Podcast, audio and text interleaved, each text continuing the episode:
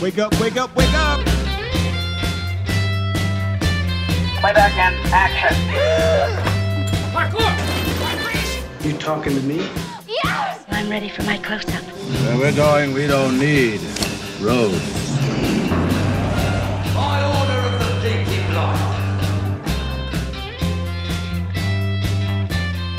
Hola, muy buenos días, buenas tardes o buenas noches. Bienvenidos una vez más a este experimento cinéfilo y seriéfilo que se llama El Cineclub del Ocio. Mi nombre es Álvaro Serge. Y yo soy Virginia Calderón y hoy vamos a hablar de buenas series que probablemente ustedes no han visto o no han escuchado. No tienen ni idea. Pero bueno, antes de que empecemos a nombrarlas y a contar un poquito de ellas, les recordamos otra vez que se suscriban al canal, que le den like, que nos sigan en redes y etcétera, etcétera. Sí, de hecho, hoy hicimos una selección de series que están un poquito como fuera del mapa, fuera del radar, que de pronto porque fueron muy cortas o porque no tuvieron como mucha publicidad o porque simplemente son muy raras, eh, están un poquito como, son un poquito como desconocidas, pero eso no, le, no les resta mérito. Son, son series muy buenas, muy interesantes, muy divertidas, algunas muy particulares como que exploran eh, muchas cosas como de ciencia ficción o de misterio y bueno, por cosas de la vida no han tenido como toda la pantalla que creemos que merecen. Entonces hoy tenemos como estas series como desconocidas, ¿no? Series fuera del radar un poco también. What's inside? Everything. Sabes que lamentablemente, precisamente por eso de que no, no han sido un hit, a muchas las han cancelado. Exacto. Mala noticia. Sí, Pero no por mala, sino bueno, no, tu- no tuvieron el boom, no engancharon o no fueron tan exitosos. Sí, a veces hay series que son muy buenas y simplemente el público no se engancha por alguna razón externa como el horario o la plataforma en la que se presentan. O hay otra serie muy parecida que se vuelve más popular y de repente esta se ve como una copia de la otra sin serlo. Entonces es, es interesante también, bueno, ver eh, o tomarnos un espacio para hablar de estas series medio desconocidas, medio extrañas, medio eh, fuera como de los, de los círculos que usualmente vemos de series populares. De hecho, me parece curioso porque ahorita estábamos un poco mirando eh, cuáles teníamos y, y Virginia tiene varias que yo no he visto, de las que de hecho no conocía y pasa un poco lo mismo al revés también. Así que nosotros también vamos a estar descubriendo series en este, en este episodio.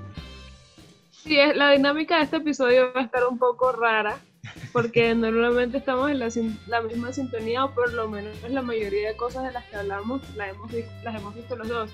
Pero en este caso creo que va a ser Álvaro tratándome, tratando de convencerme porque su lista está bien y me la debo ver, debo darle una oportunidad a esas series y viceversa. Entonces, ahí- vamos a ver cómo nos va. Okay. Listo, bueno, la primera serie que me gustaría como recomendar y que me gustaría como eh, que se le diera una oportunidad porque se la merece, es una serie que tiene apenas una temporada, que está en Amazon Prime y que es una serie animada que es como una especie de ciencia ficción medio metafísica que se llama Undone. You have been acting more even stranger than usual than usual.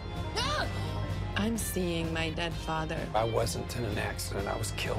Un don que si lo, tú lo traduces al español es algo así como desecho o como des- sí, algo que se deshizo, básicamente. Y esta serie es, así como a grandes trazos, es la historia de una chica eh, que tiene un accidente automovilístico y ese accidente hace que de alguna manera comience a percibir el tiempo y la realidad como una forma muy diferente. Y se comienza a dar cuenta de que existe como la presencia de su padre y comienza a hablarle y se vuelve todo como una historia medio detectivesca porque además hay, hay un misterio alrededor de la muerte del padre o por lo menos, no sé si un misterio, pero por lo menos hay como unas dudas alrededor de la muerte del padre y termina siendo como una cosa que tiene que ver con, el, con viajes en el tiempo, con la manera en que se percibe la realidad, eh, con, por la manera en que se construye también una familia, es súper interesante y es muy, muy chévere porque son temas muy densos, pero la manera en que se, en que se, en que se cuentan, en que se desarrollan, en que se narran es súper interesante. Where have you been? What is happening? When do things get back to normal? Y bueno, es además con uno, un actor que yo sé que te gusta mucho, que es Bob Oderkin, que es el de eh, Better Call Saul. No, si- tenía ni idea. Sí, eh, Bob Oderkin aparece ahí. eh, no es el protagonista, es como el.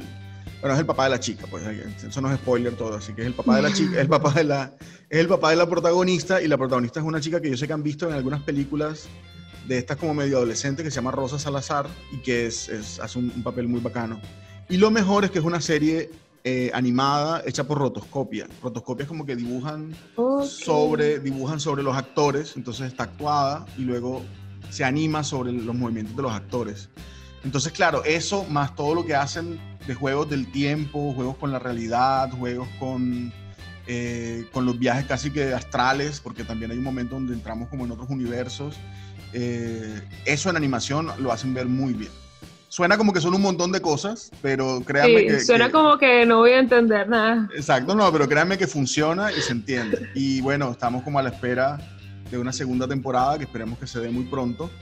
Eh, no Pero si, la, va o no se sabe si va.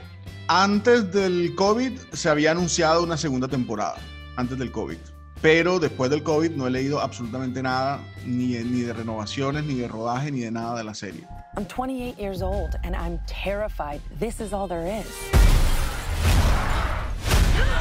De todas formas, la serie termina en un punto en el que podría terminar también. O sea, tú la miras y cierra en ese momento, a pesar de que el final también deja algunas preguntas, podría ser un buen cierre como para todo lo que se construye en la serie, podría ser un cierre aceptable, digamos.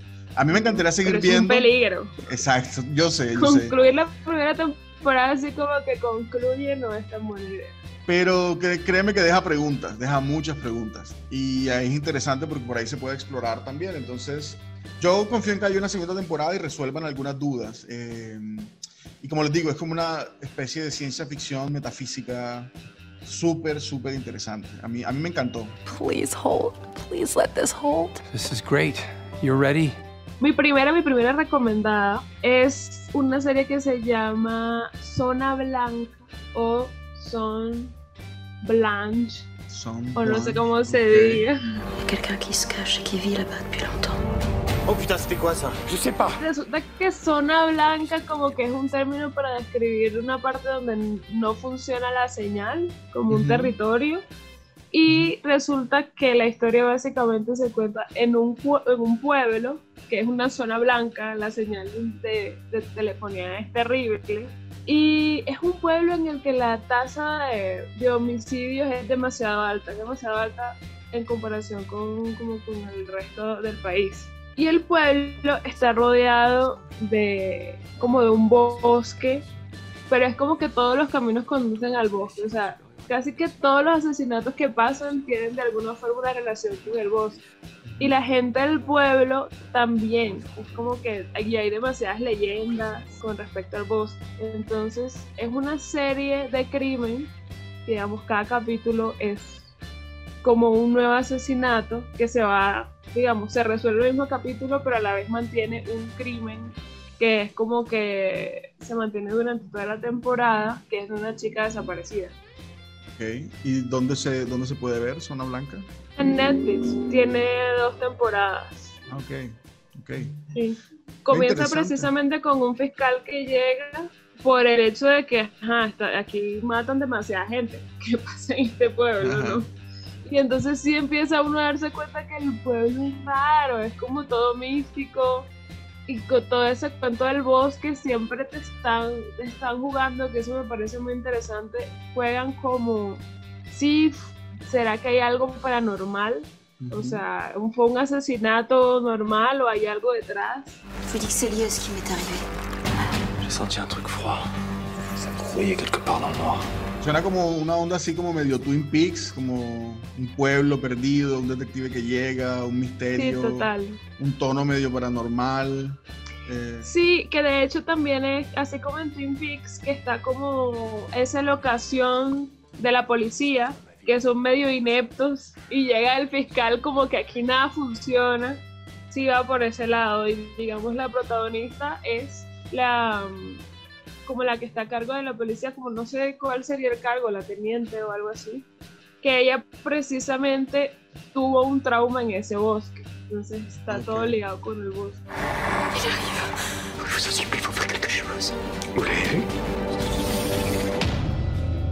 Series francesas he visto muy pocas.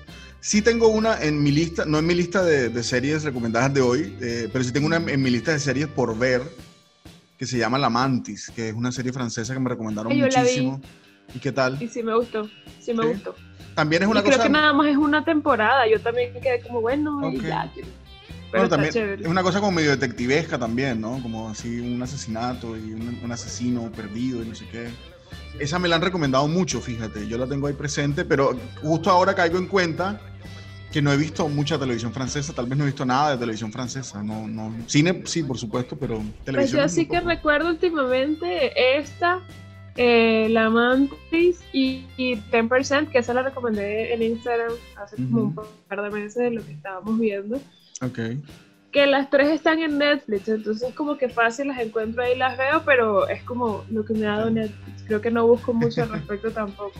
Está bien.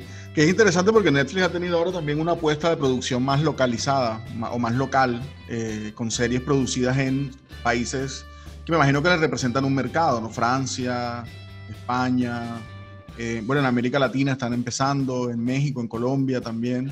Y es interesante porque ofrecen una variedad de series que, que uno no vería, digamos, eh, normalmente en otros tipos de, de televisión o en otras formas de televisión.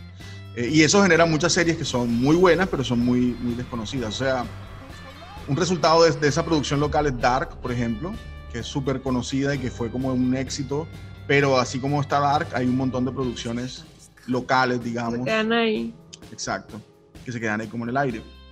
O no, no en el aire, pero se quedan ahí como que no tienen el músculo financiero para mover una publicidad muy grande.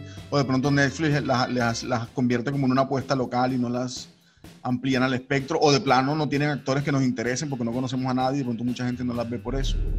Gestern, heute Morgen folgen nicht aufeinander. Sie sind in einem ewigen Kreis miteinander verbunden. Siguiendo presente con estas producciones más locales que ha hecho Netflix, hay una que recuerdo ahora que, que es, si no estoy mal, es la primera serie hecha en Corea, Corea del Sur, por supuesto, eh, por Netflix, que se llama Kingdom.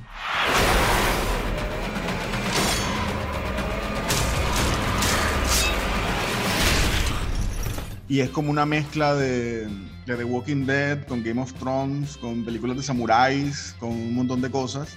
Y yo sé que es un poco raro recomendar una serie que, que, que hable como de unos zombies que vienen de Asia por una especie de enfermedad. Eh, no es- tal vez no es el mejor momento, pero... Exacto, pero esa serie está, está muy bien. Es una serie como... Ocurre como en la Corea del, de- medieval, o sea, como una época cuando había reyes y había batallas de espadas y los ejércitos todavía apenas estaban eh, descubriendo la pólvora. Hagan de cuenta la época de los samuráis de Japón, pero en Corea. Y en medio de todo eso hay un cambio de rey, como que fallece un rey. Y entonces viene como, bueno, todo este tema de quién lo reemplaza y no sé qué. Y hay una reina como medio malvada que hizo como todo un complot para que su hijo quedara como rey. Y en medio de toda esa intriga palaciega, como de toda esa intriga política, se desata un, un brote de una enfermedad que es que la gente se vuelve zombie. Y esa enfermedad incluso llega al palacio y está ahí en la mitad de todo ese cuento de cómo reemplazan al rey. Está toda la ciudad y todo el, todo el, el, digamos, el castillo, todo el espacio del- de la familia real eh, teniendo que enfrentar esta, esta enfermedad y teniendo que enfrentarse a los zombies y teniendo que luchar contra ellos y hay peleas de espadas contra los zombies y hay unos momentos como que son súper divertidos en medio de todo logra como como sacar risa en algunos momentos eh, y es súper súper interesante 내가 만들려는 나라는 그런 나라가 아니다. 난 내가 있을 자리로 돌아갈 것이다. tiene dos temporadas, está en Netflix. eh, y como les digo, es, es una mezcla muy particular de cine coreano con The Walking Dead, con Game of Thrones, con el equivalente de los samuráis en Corea, que no sé cómo se llaman, seguramente tienen otro nombre, pero es como muy parecido. Y sí, sería para mí como otro recomendado eh, de esta lista de, series medio desconocidas o muy desconocidas eh, y que vale la pena, que vale la pena mirar. Kingdom eh, de Netflix.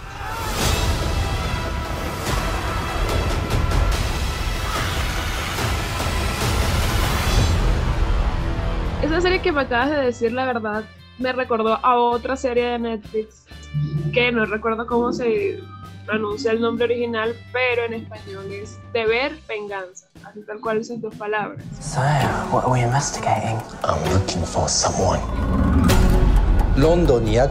señor. Es como una guerra que hay entre dos clanes de Yakuza. Entonces como que esos, esos, esos dos grupos de alguna forma tienen un acuerdo de paz y hay un asesinato de, uno, de, de, una persona importante, en realidad varios asesinatos, que como que desatan otra vez la guerra entre esos dos.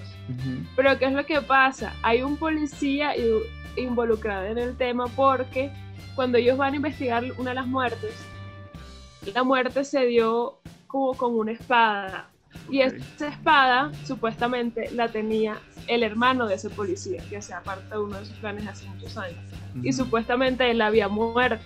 Entonces él se da cuenta de que el hermano está involucrado en todo este drama y que aparte está vivo. La serie va entre Japón y Londres. O sea, es como un porque misterio de cine negro ahí. Es como una acción ahí, la relación entre la familia. Está chévere. Ok, se, se oye se oye súper interesante, te digo. Porque además todo esa... y ¿Sabes qué? esa- Sí, sabes que las intros de, la- de, de cada capítulo que hacen como el recap del anterior es animado Ah, bacanísimo. y es como narrado. Entonces, es- eso me parece chévere. Se oye súper interesante, ¿no? Además todas esas historias como de mafia y de esos mundos del crimen a mí me parecen muy, muy chéveres. Como que, no sé, como que cada país, además cada país tiene como sus propias normas y sus propias reglas en ese mundo criminal y es interesante cómo se abordan desde, desde, lo- desde el cine, desde la televisión. Bueno, anotada también de ver, Venga- de ver Venganza se llama, ¿no? Rodney, is Kenzo in trouble? We're all in trouble, honey. Not my place to say. Something bad happened. You have no idea. Yo creo que es muy chévere ver series como otros lugares. A mí me parece muy bacano como no quedarnos solamente con series gringas, sino como ver series de, producidas en Europa, las series inglesas, las series, hay series inglesas muy, muy buenas y que de verdad tienen aproximaciones súper interesantes a muchos temas o que logran dar como vueltas de tuerca a muchísimos temas. De hecho, hay una serie que, que acabo de recordar que es un poco difícil de conseguir. Yo la vi precisamente en una página de estas de Jack Sparrow que se llama Dates. Dates como citas, ¿no? Y son, es una miniserie, son nueve episodios y cada episodio es una cita. Una cita desde que una persona llega al restaurante a encontrarse con, con alguien más y el episodio es la cita. Y hay como una pareja que, a la que vemos como dos veces, en, dos citas diferentes, al principio y al final, y son como te das cuenta como de, no sé, de su, evolu- su evolución de pareja, pero todas las otras citas son, eh, son independientes. Entonces cada, cada, cada capítulo es como un cortometraje donde, donde tú ves una, una, dos personas que se encuentran y todo lo que, todo lo que ocurre en una cita, pues todo, lo que implica esta cosa de llegar, conocer a alguien o alguien que conociste en redes sociales, en redes o que no habéis visto nunca o que eh, quieres que la relación cambie y no sé qué. Entonces como todas esas dinámicas están ahí reflejadas Erica, right? Hi. Hi. y además que es una serie que está muy bien escrita. O sea, los diálogos son increíbles. eh, y está muy bien, porque como te digo, la mayoría de, de los capítulos son dos personas hablando. En muchos capítulos ocurren solamente en el espacio del restaurante, otros tienen como otras, toman como otras rutas y otros matices y la, la cita sigue en otro lugar y no sé qué. Pero es un ejemplo de, de buena escritura de diálogo. It's internet dating. What did you expect? This is Dates. Cuando me dijiste que simplemente son tantos capítulos y que es una cita por capítulo, ya. Y es, es muy, muy chévere. Y además debo decir que una de las actrices que está presente, que aparece como en, como en tres momentos, dos o tres momentos en, en- en la serie, es una actriz que a mí me encanta, que es Una Chaplin. Una Chaplin, O-O-N-A Chaplin, que es la nieta de Charles Chaplin, que salió en Game of Thrones en algún momento como la esposa de, de uno de los Stark, al que asesinan en la boda roja, que estaba embarazada. Si han visto Game of Thrones, de pronto la ubican. Pero es una mujer hermosísima y es una muy buena actriz. Entonces, Ah, ok, yo no sabía que ella era. ella es nieta de Charles Chaplin. Y aquí aparece como protagonista y es una mujer increíblemente hermosa, pero además eh, una gran actriz. O sea, en, este, en, este, en esta serie se ve que, que la chica tiene como mucho talento como actriz también. O sea, que no es solo un rostro bonito. ¿Sabes que En eso de series así de, de, de que es mucho de hablar y de conversación por capítulo. Ajá. Hay una también que no sé qué tan conocida, conocida sea, ya tiene sus años, que se llama In Treatment. Ah, In Treatment, claro, sí. También va por lo mismo. Sí, no O sea, es muy son- conocida. Son, citas, pero al psicólogo. Exacto. Sí, no es muy Me conocida, encanta. pero ese En formato realidad es... solo, he- solo he visto pocos, o sea, como que me la he interrumpido mucho, que es como que también me toca buscarla, Ujú. no sé por cuál voy, como que la dejé así, pero sí es muy buena y es una buena, sí es una muy buena clase de escritura, sí. He's been sitting there all this time, in the dark, scared half to death. Yo quiero hablar de una que se me hace muy, muy extraño el, el tema de que no haya tenido para nada acogida. Ajá. Porque es que nada más eh, se la protagoniza Jim Carrey y el, el productor ejecutivo es Michel Gondry y a él dirijo, o sea, es el mismo director de, de Resplandor, ¿cómo es? De una mente sin Eterno, recuerdo. eterno, El eterno resplandor. resplandor de una mente sin recuerdo. Que sí es una película súper, súper popular Total. Y medio de culto y todo. Y ellos vuelven a unirse para una serie. Y uno cree que va a ser el boom. Y para nada. Esta serie se llama Kidding. Tiene apenas dos temporadas. Eh, hoy me enteré que de verdad fue cancelada. O sea, la segunda temporada salió este año y ya dijeron que no va a tercera.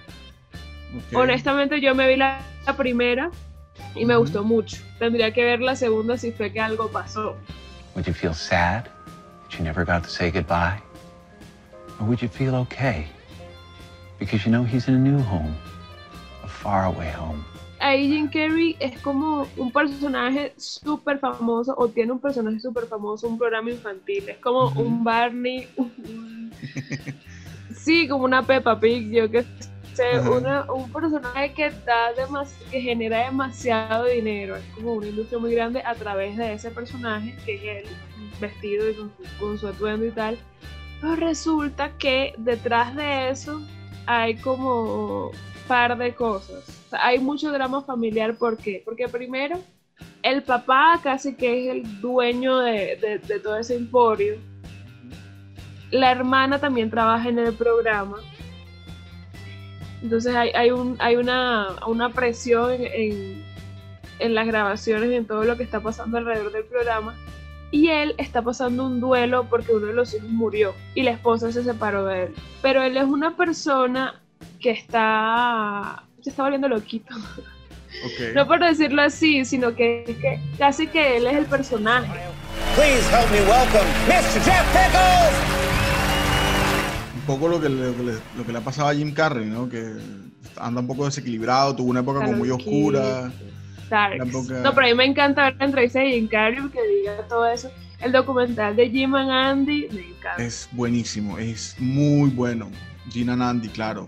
Y no, tú te das cuenta que de verdad Carrey, un poco, no sé si la fama o la vida de estrella o, o los rollos familiares que ha tenido, o bueno, creo que una, una tragedia que también lo golpeó muy cerca, creo que su, su novia se suicidó, falleció en, en una... Y luego estaban echándole la culpa a él, que no sabe qué fue lo que pasó. Exacto. Bueno, entonces es interesante, hay como esos puentes entre, entre la serie y ese, ese duelo que me dices de la serie con lo que pasa con Jim Carrey también, ¿no? Sí, pero creo que más bien es lo opuesto, porque en este caso él no sale de ese personaje infantil y es como que todo lo reprime.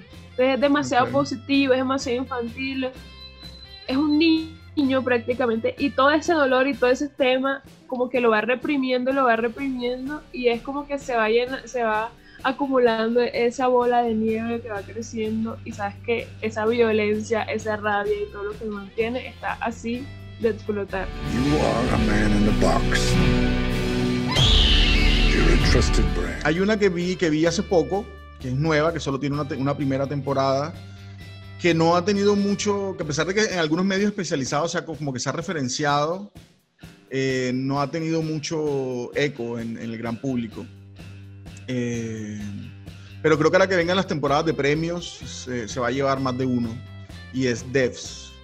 D-E-V-S. Hoy hemos tenido que de- deletrear todos los nombres porque todos son rarísimos además, ¿no? pero Devs, D-E-V-S, Devs, es una serie también como de ciencia ficción alrededor del mundo de la tecnología y es una serie extrañísima, pero al tiempo muy emocionante, porque, porque todo arranca como con un misterio, de- no voy a decir mucho para que, para que la vean, pero arranca como con un misterio, digamos, de una desaparición, alguien desaparece y eso va revelando como un montón de cosas que ocurren alrededor de una oficina, que es la oficina de development, de desarrollo de, de una empresa, de una gran empresa, eh, y en esa oficina están pasando cosas muy extrañas y cosas que ya llegan al, al, al, al espectro de la ciencia ficción. Ask me what you don't know.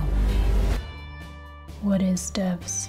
Y una vez Y más, una cuestión de espionaje ahí también, También, precisamente porque sí. no se sabe qué es lo que ellos están desarrollando ahí. Sí, sí, pero es interesante porque cuando, cuando se sabe lo que están desarrollando, se vuelve otra cosa la serie. Y se vuelve otra cosa que tú quedas como, ok, esto, esto es muy extraño, pero al tiempo es muy interesante, pero como que no puedes dejar de ver.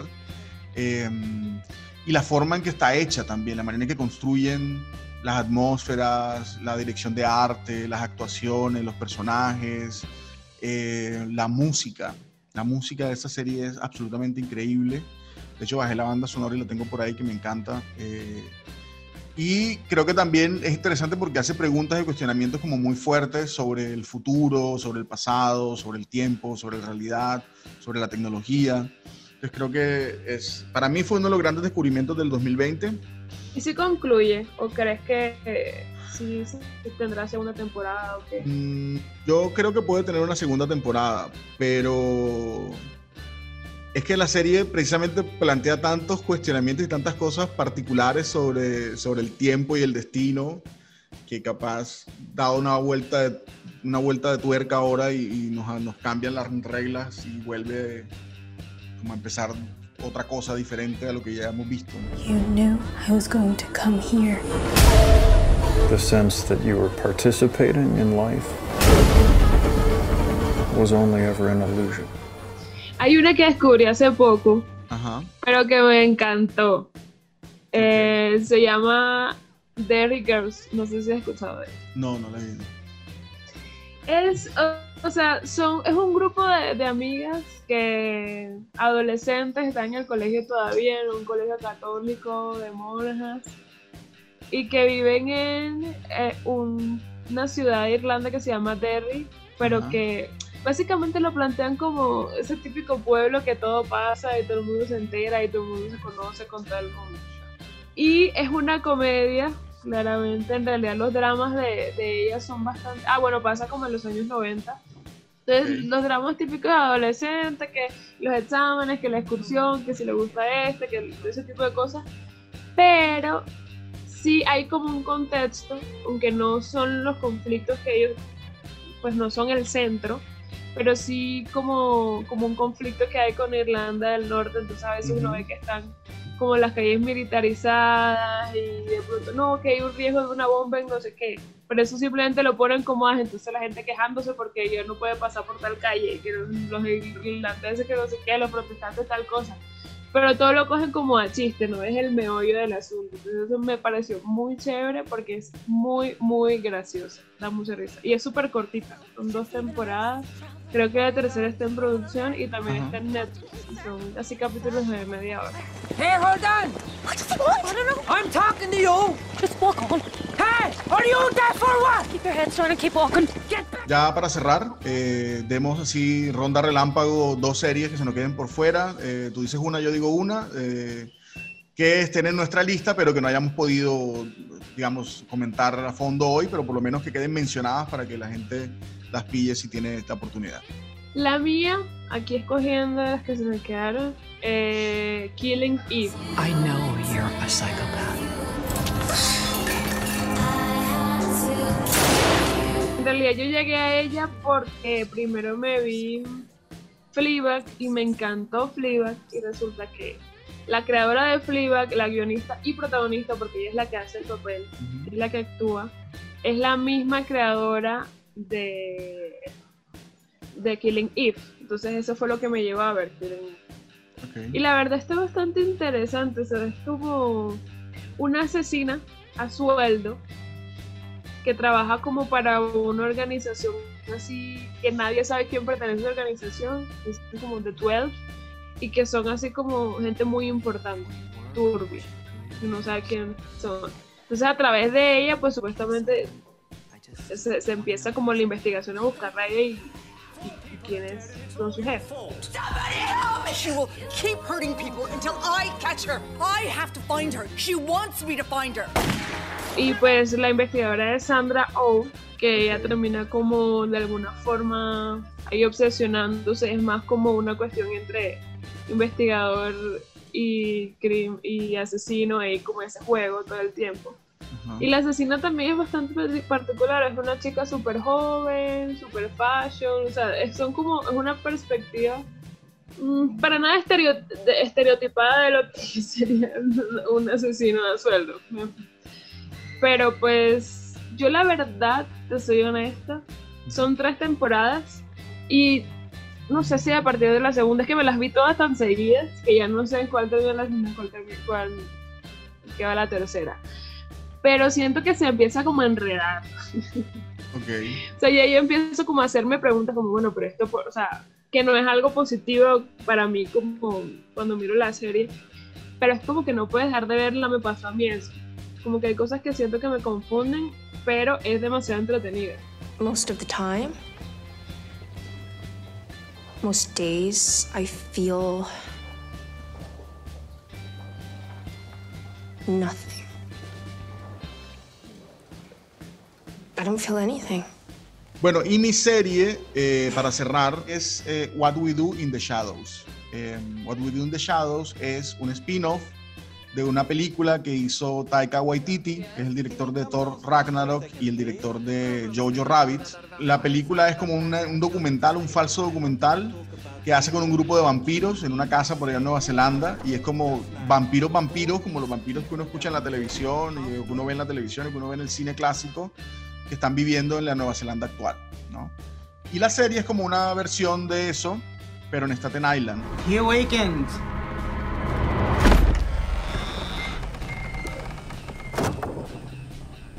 Very cool, Master. Very scary.